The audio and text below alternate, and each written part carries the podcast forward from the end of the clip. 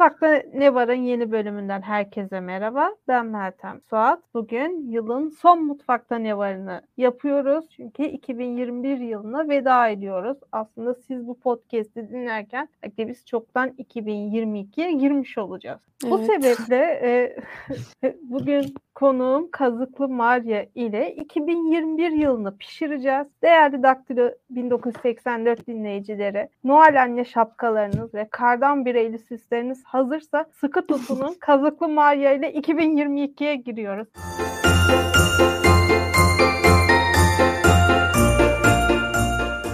Maria hoş geldin. Hoş bulduk, teşekkür ederim. Ee, öncelikle Maria 2021 yılı senin için nasıl geçti? Önce senden başlayayım, sonra bütün hemcinslerimizin yeni yılını değerlendirelim senin. Ya valla açık konuşmak gerekirse berbat desem hani yani çünkü yani benim kendi kişisel olarak benim için çok fena bir yıl değildi. Çünkü e, kanalım büyüdü, 100 bin oldum falan. E, ama onun dışında yani böyle toplumsal olarak ya da sonuçta ben de e, topluma bağlıyım, toplumdan ayrı yaşamıyorum. O yüzden yani böyle inanılmaz e, şey bu olumsuz olarak geçtiğini düşünüyorum ben. Yani çok mesela başında çok farklı bir yerdeydi Türkiye bence ve biz toplum olarak ve şu anda çok farklı bir yerdeyiz ve böyle bıçak kemiğe iyice dayandı diye düşünüyorum. Böyle hemen olumsuz başladım ama e, maalesef böyle yani biraz şey sıkıntılı geçti yani.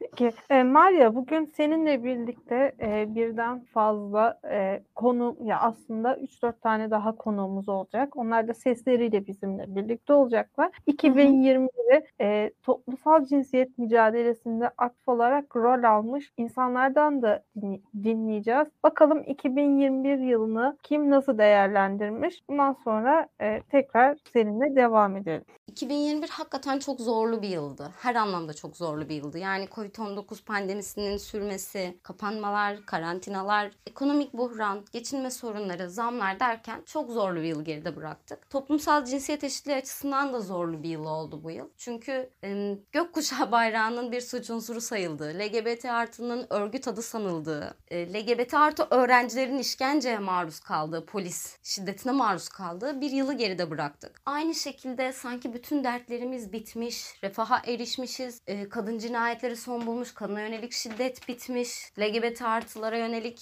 nefret söylemi bitmiş gibi. Tek derdimiz İstanbul Sözleşmesi'ymiş gibi İstanbul Sözleşmesi'nden çekilme kararı aldı Türkiye. Bu karar kabul edilemez tabii ki ve kadınlar da İstanbul Sözleşmesi'nden vazgeçmediğini her alanda, meydanlarda, sosyal medyada, toplumsal, kamusal alanda sık sık dile getiriyorlar. Hatta bağırıyorlar. Çünkü İstanbul Sözleşmesi kadın hareketinin önemli bir kazanımıydı. Kadınlar ve LGBT artılar için koruyucu bir kalkandı. Çünkü bizim bu ülkede koruyucu bir kalkana ihtiyacımız var. Kadına yönelik şiddetin bu seviyede olduğu, kadın cinayetlerinin her yıl artarak devam ettiği bir ülkede böyle bir sözleşmeden çekilmek নাকি akıl kârı da değil ve dümdüz kötü niyet. Ee, sözleşmeden çekilirken de çok komik. Yok efendim Ankara Sözleşmesini yaparız. Yok efendim başka sözleşmeler yaparız. Sanki İstanbul Türkiye'nin bir şehri değilmiş gibi. Yerli ve milli olmaz açısından Ankara Sözleşmesi yapmayı falan vaat ediyorlardı. Aylar geçti. Ee, ortada hiçbir adım yok. Hiçbir adım olmadığı gibi de e, kadınlara karşı baskı artarak, katlanarak devam ediyor. Son birkaç yıldır çok ciddi polis saldırılarıyla karşılaşıyor kadınlar eylemlerde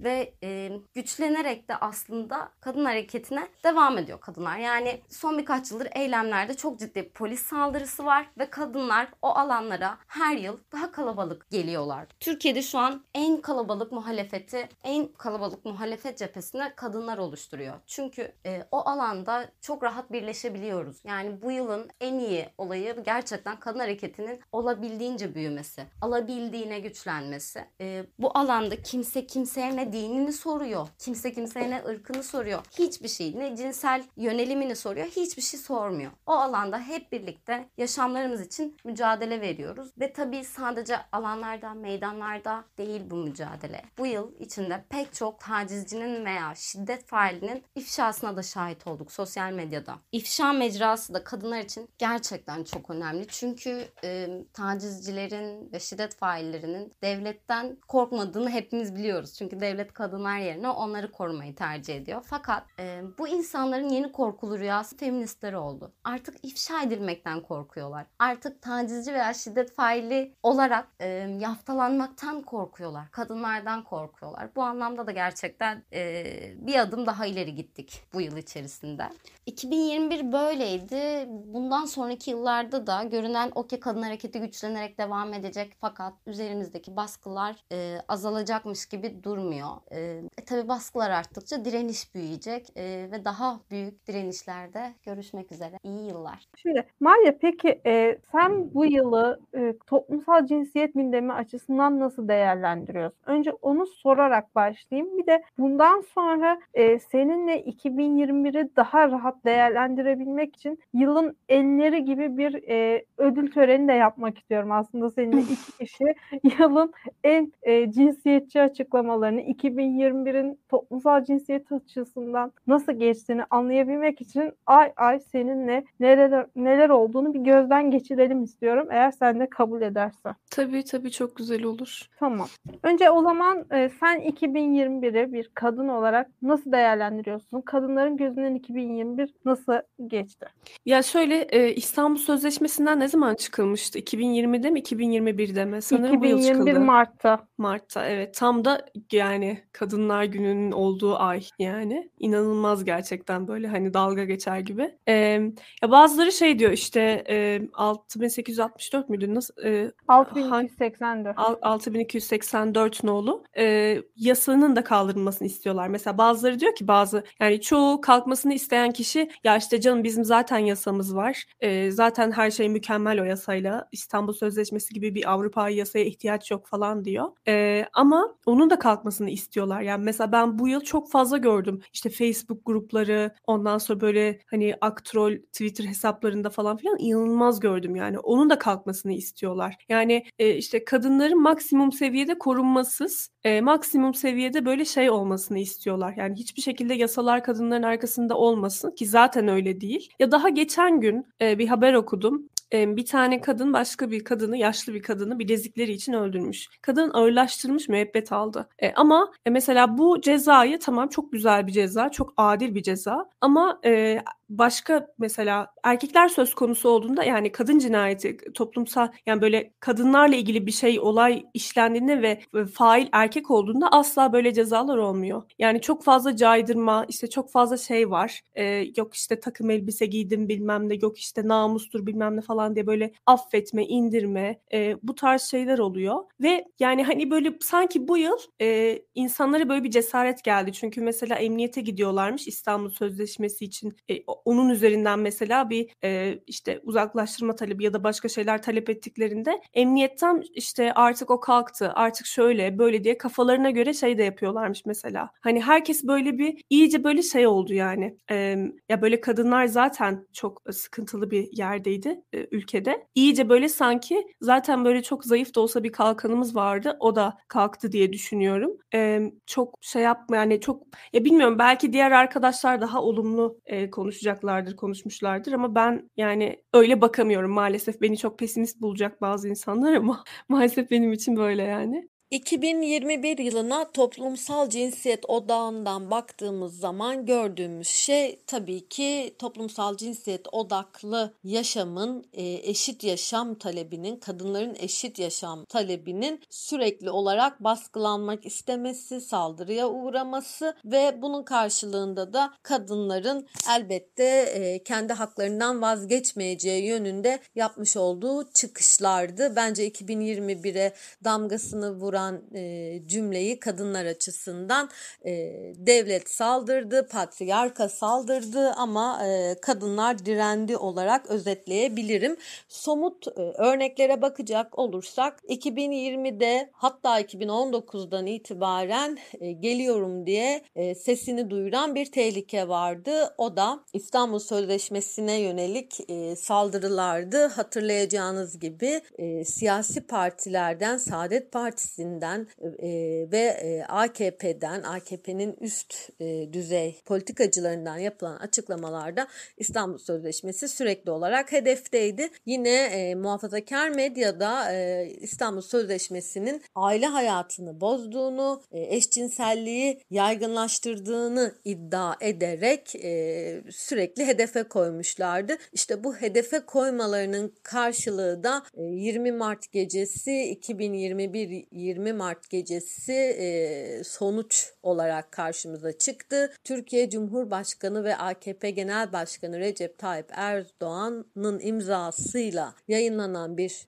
KHK ile Türkiye'nin İstanbul Sözleşmesi'nden çıktığı yönünde bir KHK yayınlandı. Bir açıklama duyuruldu. Ve bunun ardından aslında gözler Avrupa Konseyi'ne çevrildi. Ne söyleyeceklerdi? 1 ee, Temmuz'dan itibaren e, konseyde bu konuda bir açıklama yapmadı. Hani sert bir dille uyardı fakat açıklamasında ama hani bir kınama cezası vermedi. Böylece sanki sözleşme e, geçersiz gibi bir duruma düştü. Türkiye, Türkiye'deki kadınlar elbette İstanbul Sözleşmesi'nin kaldırılmasının ardından da yine sözleşmeye sahip çıktılar. Sokakta sokaktaydılar. Hepimiz sokaktaydık. Sözleşmenin e, önemini anlattık. Uygulanmasını istedik. Yani önceden kadınlar İstanbul Sözleşmesi uygulansın derken bugün İstanbul Sözleşmesi yeniden yürürlüğe konsun talebini yükseltti. Bence en önemli e, saldırı ve saldırıya karşı direncin gösterildiği alan İstanbul Sözleşmesi'ydi. Yine nafaka hakkıyla ilgili tartışmalar hep devam ediyor. Kadınlar açısından nafaka hakkı çok kıymetli kıymetli ama yine az önce adını saydığım çevreler nafaka hakkının e, kadınlara e, böyle hani havadan indirilmiş kadınların böyle bir hakkı olmadığını işte 3 ay e, evli kalan kadın niye nafaka alsın gibi gibi gibi e,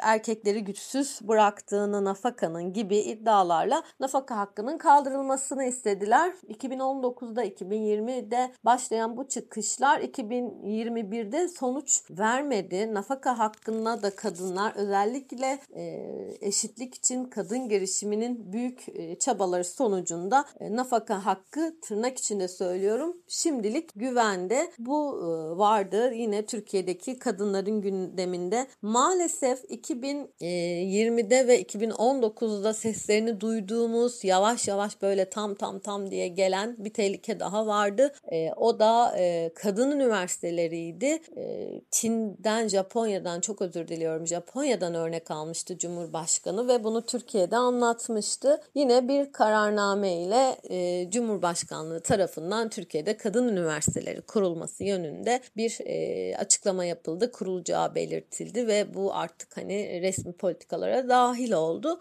Yani üç somut örnek üzerinden de gördüğümüz gibi e, yönetenler, patriarka, erkek devlet aslında e, kadınların, lubunyaların, eşcinsellerin e, haklarına saldırırken, e, haklarının daha az olmasını isterken daha doğrusu yine aynı cephe kadınlar ve e, eşcinseller, lubunyalar, LGBT artı hareketi hep beraber sokağa çıktı ve sesini bütün bir yıl boyunca da e, göz duyurdu, gösterdi, tepkisini gösterdi. Bu politikaları kabul etmediğini gösterdi. Türkiye'nin en önemli e, gücünün feminist hareket ve Türkiye'li kadın hareketi olduğunu 2021'de gördük. 2022'de ee, de e, hem bunu göreceğimizi hem de e, mücadelede daha somut e, kazanımlar elde edeceğimizi düşünüyorum. Bir kadın gazeteci olarak ve gazeteci olarak 2021'de gördüğüm durumlar böyleydi. Toplumsal cinsiyet açısından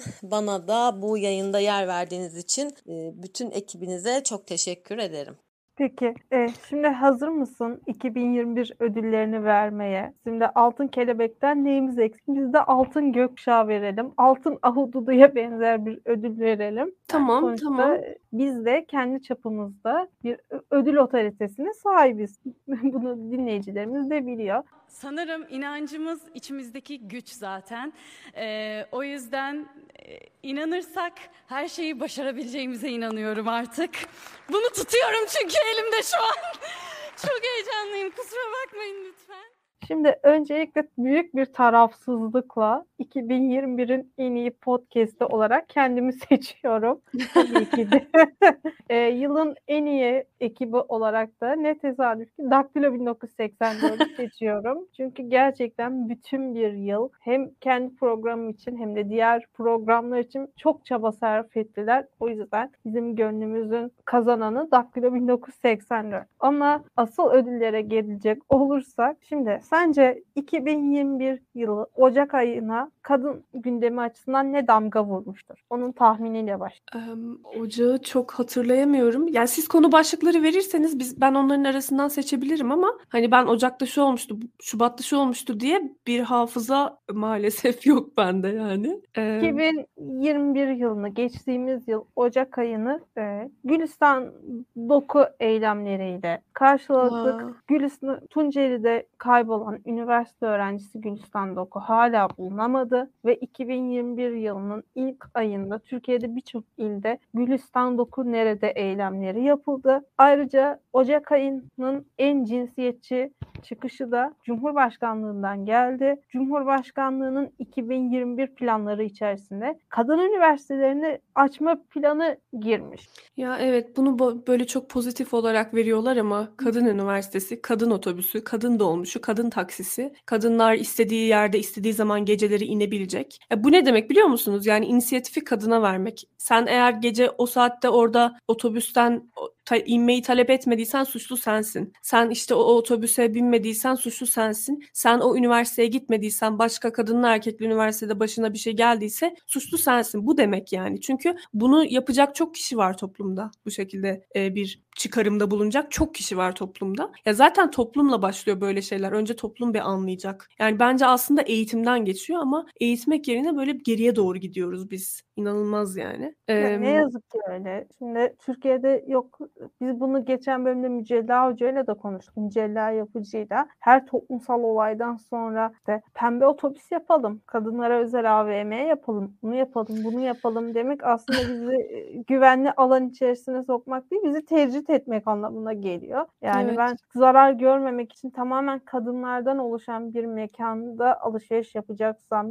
bir toplu taşıma aracını kullanacaksam benim bir mahkumdan ne farkım kalıyor? Yani onu Ya bir de şöyle de bir şey var yani erkek de canavar sanki. Biz böyle canavarlardan kaçmak için evde duracağız. Kadın taksisiyle kadın AVM'sine, kadın üniversitesine gideceğiz. Yani bu erkeğe de bir hakaret bence. Tabii ki. Şimdi e, biz erkeklerden korunmak için hani pembe otobüse binip kadın AVM'sine gideceğiz ama ya şöyle de bir şey var. E, kadın da kadına zarar verebilir. E, tamam kadın cinayetlerini önlemek için yapıyorsunuz bunu. Kadına şiddeti önlemek bahanesiyle yapmaya çalışıyorsunuz ama yani bunun o şeyi bu mu olmalı? Gidip kadınları koruyacak yasaları, e, sözleşmeleri iptal ediyorsunuz. Ondan sonra da diyorsunuz ki biz pembe otobüs yap. Ya işte yani böyle toplumlarda yani Türkiye gibi yani böyle şimdi ya dine falan girmek istemiyorum ama ya sonuçta laik bir ülke ve e, bu tarz sö- ya böyle sağ söylemlerle yönetilmeye çalışıldığında kadınlar maalesef böyle oluyor. Yani kesinlikle burada bir ayrıştırma olması gerekiyor ve insanların hani dinine bilmem nesine hiçbir şeyine bakmadan e, böyle çok net bir şekilde çok genel bir eğitim verilmesi gerekiyor. Yani çünkü şey de var mesela biz kabul etmek istemiyoruz ama ülkenin küçük şehirlerinde hala namus, töre bilmem ne bunlar hala var yani. Yok diyenler var ama öyle bir şey yok yani. Hani sanki e, çok böyle izole yaşıyoruz biz büyük şehirlerde olduğumuz için ama işte şort giymek için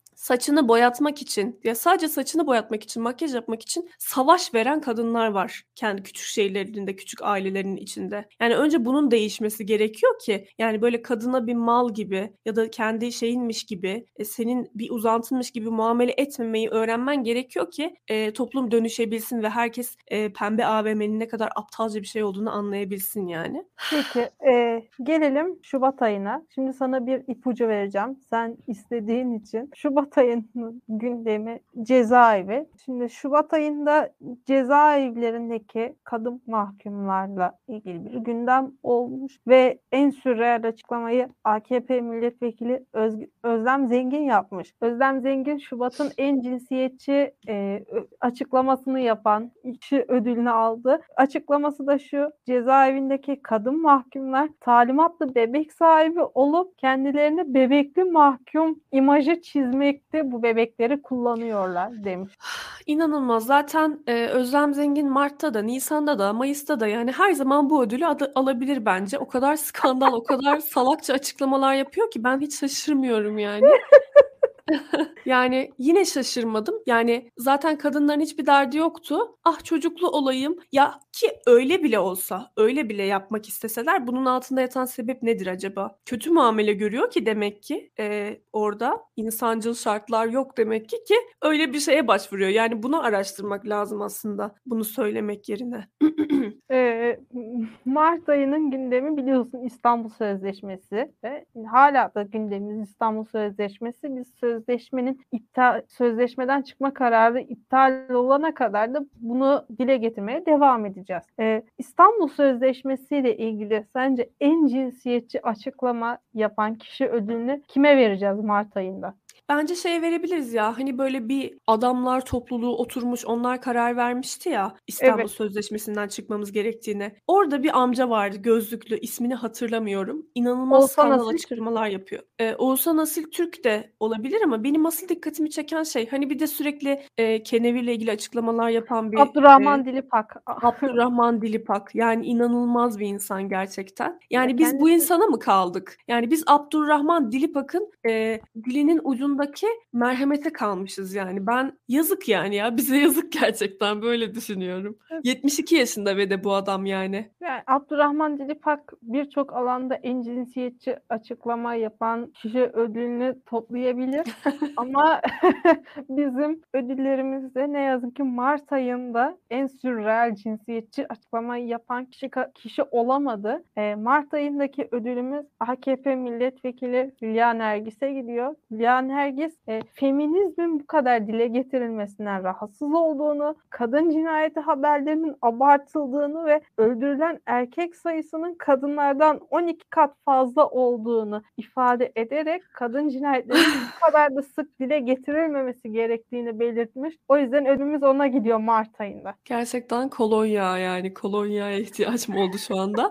Ee, bir de şöyle e, Abdurrahman Dilipak da şey demiş İstanbul Sözleşmesi'ni destekleyen kadınlar fahişedir falan demiş. E, bence çifte bir ödül verebiliriz. E, Ben- sonradan olur. da şey yapmış tüy dikmiş. E, ben aslında LGBT'liler yerine kullandım o fahişe kelimesini diye.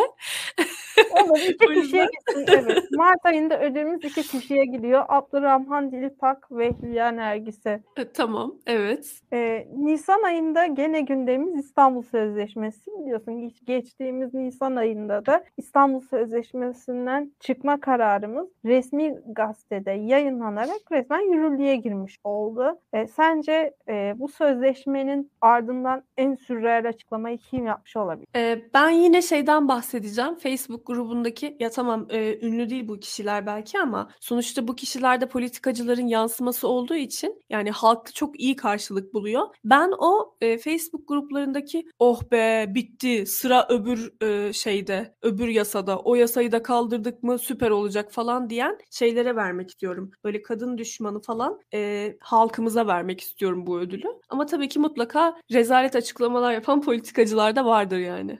Evet, e, kendisini e, bu kelimelerle ifade edemeyeceğiz ama e, en tutarlı açıklamayı sözleşme hakkında Sayın Cumhurbaşkanımız Recep Tayyip Erdoğan yapmış.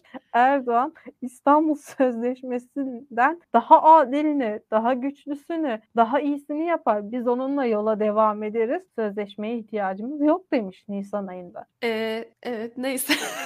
Zaten bir konuşmaya başlasam susmayacağım yani. Hepimizin kafasından aynı şey geçti şu an. Rüyalarıma Ya, giriyor zaten bu konuyu yani. hızlıca kapa kapatsak daha iyi olur. Yoksa bir sonraki kaydı nerede yaparız?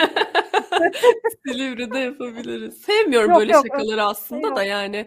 Eee, yani bilmiyorum bitmiyor yani. Konuş konuş bitmeyecek. O yüzden Evet. bir eee, yapıcı bir yanı da yok yani. O yüzden aslında geçmek istedim. Evet, eee, Mayıs ayındaki en cinsiyetçi, en eee, sürreal açıklamayı bir- sence kim yapmış olabilir? Önce onu bir sorayım. Mayıs ayında neler oldu tam hatırlamıyorum. Mayıs Eee, ayında aslında çok bir gündem yok. Yani Mayıs ayı verilerini derlerken de bayağı bir araştırdım. Hani gündemimiz hala İstanbul Sözleşmesi olduğu için e, arka planda kalan konuları pek tartışmaya vaktimiz olmadı. Ama gene de kendini belli eden bazı kişiler olmuş. Bunlardan biri de e, TİH İnsan Hakları yani TİH, TİHEK'in başkanı Süleyman Aslan. Süleyman Aslan 15 yaşında nikahlanmanın insan hakkı olduğunu savunmuş. Yani onlara göre insan hakkıdır. Eee, yani ama bizim modern toplumlarda insanların eee, yani normal bir şekilde iletişim kurabildiği, normal bir şekilde etkileşime girebildiği toplumlarda yani başka insanları sömürmek, çocukları sömürmek yerine normal iletişime geçebildikleri, normal sağlıklı aileler kurabildikleri toplumda geçerli olduğunu, geçerli bir söylem olduğunu düşünmüyorum ben. Yani böyle şeylere kafa yoracaklarına keşke çocukların eğitimlerine falan filan kafa yorsalar bu arada. Hep bunu söylüyorum ben. Yazık yani. Hani çocukları e, çocukları ya ben artık çocuk yani çocuk çünkü 15 yaşında çocuğun sonuçta rızası olmuyor ve sen o çocuğu taciz etmiş oluyorsun ve senin onunla yaptığın evlilik de evlilik olmuyor aslında. Bir tecavüz anlaşması oluyor. Yani keşke çocuklara bunları yapmaya kafa yoracaklarına çocukların eğitim haklarını, çocukların iyi yaşama hakkını falan koruyacak şeylere kafa yorsalar. Gelelim Haziran ayına. Haziran ayında herkesin gözü kulağı biliyorsun olimpiyatlarda olduğu için e, kadınları pek gündem konusu yapamadık. Ne yazık ki bizim derdimizi dinleyen kimse olmadı. Ama Haziran ayında ödülümüz çift kişiye gidiyor. Sence kimdir bu ikili? Ee, acaba Nagihan Alçı ve şey Na mi? Nagihan Alçı'ya birden fazla kere ödül vermemiz gerektiği için onu ayrı bir kategoriye koyuyorum. Ee, bu bir marka ve bir diğeri de ne yazık ki bir eğitim kurumundan e, kendisini akademisyen olarak adlandıran biri. Ee, kim? Söyleyeyim. Haziran ayındaki en cinsiyetçi açıklamayı ilk olarak e, ton balığı markası Dardanel yapmış. Dardanel ne yazık ki İtalya maçı öncesinde bu akşam Ay Hani evet söylemek evet. istemediğim bir ifadeyle kendi reklamını yapmaya kalkmış. O yüzden ilk ödülümüz Dardanel'e gidiyor ki o paylaşım yaptıktan sonra İtalya maçını kaybetmemiz de ayrı bir trajedi. Bu kadar bilinip bilinip ondan sonra hani ma şey yapma hüsrana uğramak Yani ton balığını makarnaya koyuyoruz diye reklam yapmak yerine bence işçilerine daha şey davran insancıl davranabilirler onlar bu arada. 8 Mart'ta e, kadın bizim ne kadar çok kadın çalışanımız var. Ah, ah, Biz eşitlikçi bir firmayız deyip ondan sonra da reklam platformunda koy koy ton balığını makarnaya koyuyoruz. Reklamı koy demek yani ne olduğunu gayet iyi biliyoruz. Ben burada söylemek istemiyorum. İlk E, bu arada- ona gidiyor. Evet, e, o Dardanel'i bu arada şey e, bilmeyenler yani şey yapsın diye duyurmak istiyorum. Dardanel İşçileri Dayanışması diye bir Twitter hesabı var. Orada da kadın işçilerin Dardanel'de ne kadar korkunç e, yani yani ne kadar korkunç bir şekilde şeye uğradıklarını falan anlatıyorlar. E, taleplerini falan da bil- bildirmişler. Yani tuvalete bile gitmelerine izin verilmiyor neredeyse. E, okumak isteyenler de okuyabilir bu arada Dardanel. Yani ton balığı hala Dardanel'den alanlar varsa diye duyurmak istedim buradan. Zaten ton balığı yemediğim için çok şey yapmıyorum da. Ben de yemiyorum. E, ikinci ödülümüz ise ne yazık ki Üsküdar Üniversitesi rektörüne gidiyor. Üsküdar Üniversitesi rektörü İstanbul Sözleşmesi'nin ensest ilişkinin önünü açtığını ifade etti. Ay Allah'ım ya Rabbim. Yani ikinci, ikinci doz kolonya gidiyor. hep akıllarına böyle şeyler gelmesi de çok ilginç ve enteresan yani. Yani orada ne ensesle alakalı ne varmış yani. Çok merak ettim gerçekten. Bütün sözleşmeyi gözden geçirmiştim ben bu arada. Çünkü artık insanlara izah ederken bir şeyleri çok yoruluyorum. Sadece dil, din, ırk, cinsiyet e, ayırmadan ve işte cinsel yönelim ayırmadan o zaten onları çok rahatsız eden kısmı o. İşte cinsel yönelim ayırmadan. Ya muhtemelen bunu işte pedofili muhabbetine getireceklerdir ama öyle bir şey yok yani ortada. Ee, sence e, Temmuz ayının açıklaması kimden gelmiştir? Valla Temmuz ayında e, ya şey bir fotoğraf çıkmıştı. E, bir tane turist kadın ve bir adam masada eğleniyor. Arkada kadın bir çalışan, Türk çalışan işte yerleri süpürüyor. BBC'nin Yaz aylarında fotoğrafı. ha evet evet o fotoğraf çok konuşulmuştu. Ben onu hatırlıyorum. Bu çok böyle bir tartışma açmıştı. Covid İşte tedbirleri açısından evet. turistler gezerken e, Türkler çalışıyor diye. E, ben sana Temmuz'u şöyle bir özetleyeyim. Şöyle bir ipucu, ipucu vereyim. Meltem Suat ve konu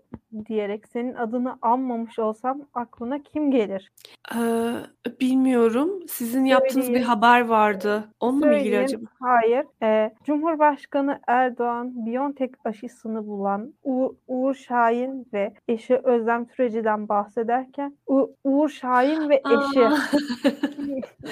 Evet, diyerek evet, Özlem Hanım'ın evet. adını almadı. Yani ya çok üzülüyorum ülkemize. E, Bu adamlar ya tabii ki böyle yetişmişler, böyle görmüşler. E, yani 60 yaş üstü herkesten bahsediyorum bu arada. Sağ sol fark etmiyor. E, yani böyle görmüşler, böyle yetişmişler, böyle yapacaklar tabii ki. Yani kadını sayan, kadını e, birey olarak gören bir kültürde yetişmedikleri için ve zaten politikaları da yani işlerine de gelmiyor böyle yapmak. O yüzden böyle devam ediyorlar. E, yani bence hepsinin bir emekliye ayrılması gerekiyor. E, ki böyle söylemleri daha az duyalım. Çünkü gerçekten facia yani. Kimse de uyarmıyor. Etraflarındaki kimse ya böyle şey mi olur? E, böyle demesek mi acaba başkanım falan filan diye. kimse bence birbirini uyarmıyor. Her gün böyle skandal, üze- skandal üzerine skandal açıklamalar yapıyorlar ve hiç de utanmıyorlar yani. Hiç hani şey yok yani mesela. Çünkü böyle doğrusunun bu olduğuna inanıyorlar. Arada yanan biz oluyoruz yani ona üzülüyorum. Ee, şimdi e, bir şey daha var. Temmuz ayında biliyorsun sosyal medyada en çok konuşulan bir diğer konuda markette eşine indirimli ürünleri sayarken indirimde pet var diyen, kasiyeri darp Aa, eden. evet. Geri zekalı işte. Ya tamamen şey olduğunu düşünüyorum ben bunun bu arada. Tabii ki kadın düşmanlığıyla da çok ilgisi var da e, hani böyle hem e, kıskançlık adı altında bir e, özgüven eksikliği ve eziklik olduğunu düşünüyorum. Hem de kadınların o gayet doğal fizyolojik ihtiyaçlarını çok böyle şey sanki kendi cinselliğiyle ilişkilendirme gibi bir durum var orada. Bu da ya kesinlikle bu da şeyden de, e, yani tamam e, kadınların e, bu tarz yaşadıkları şeylerle alakalı eğitimsiz oldukları için de oluyor erkeklerin. Ama kesinlikle şey de var ortada. İnanılmaz bir cinsiyetçilik de var bu konulara karşı. Eğitimsizlikten doğan. Böyle düşünüyorum. Hmm. Korkunç Ee, yani ya hadi yani madem bunu şey yapıyorsun e, hoşuna gitmiyor bağıracaksın çağıracaksın tamam bunu da yap eyvallah da yani ya bunu da yapmak bu arada korkunç bir durum darp etmek yani olayı en üst seviyeye taşımak yani çok inanılmaz gerçekten. Yani ne yazık ki hala bizim e, ülkemizde Türkiye'de kadın olmanın, e, Türkiye'de kadına bakış açısının m, iler yani belli bir seviyeye gelmediğini görüyoruz. Bu çok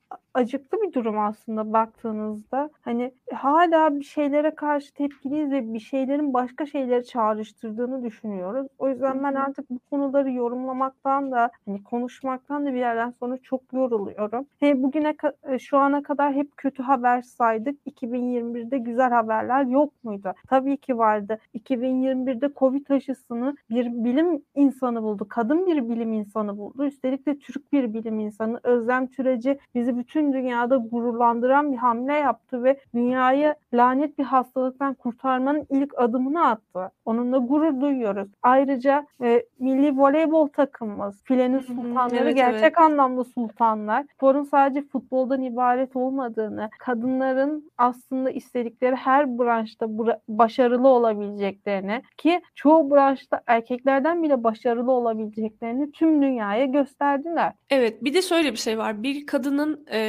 toplumda böyle öne yani eşit bir birey olarak görülebilmesi için inanılmaz başarılar göstermesine de gerek yok. Evet, bunlar çok güzel haberler gerçekten öyle. Ama mesela e, bir kadın sadece yani insan olduğu için de değer görebilmeli zaten. Mesela şöyle bir haberimiz olsaydı gerçekten çok mutlu olurdum. E, HPV aşısı ücretsiz olsa Ondan sonra Keşke. Kürt e, şey olsa mesela Devlet kürtaj hastanelerinde kürtaj Aha. yapılabilse. evet Yani şu ana E, kadar saydığımız bütün gelişmeler, kötü gelişmeler ki hani ben devamını da getirmekten aslında yoruldum. Çünkü daha Çilem Doğan'ın tekrar müebbet Evet. hapse mahkum olması var. Sırf e, siyasi paylaşımlarından dolayı, cinsel yöneliminden dolayı e, Larin Kayataş'ın memuriyetten men edilmesi var ki hani ona da Evet.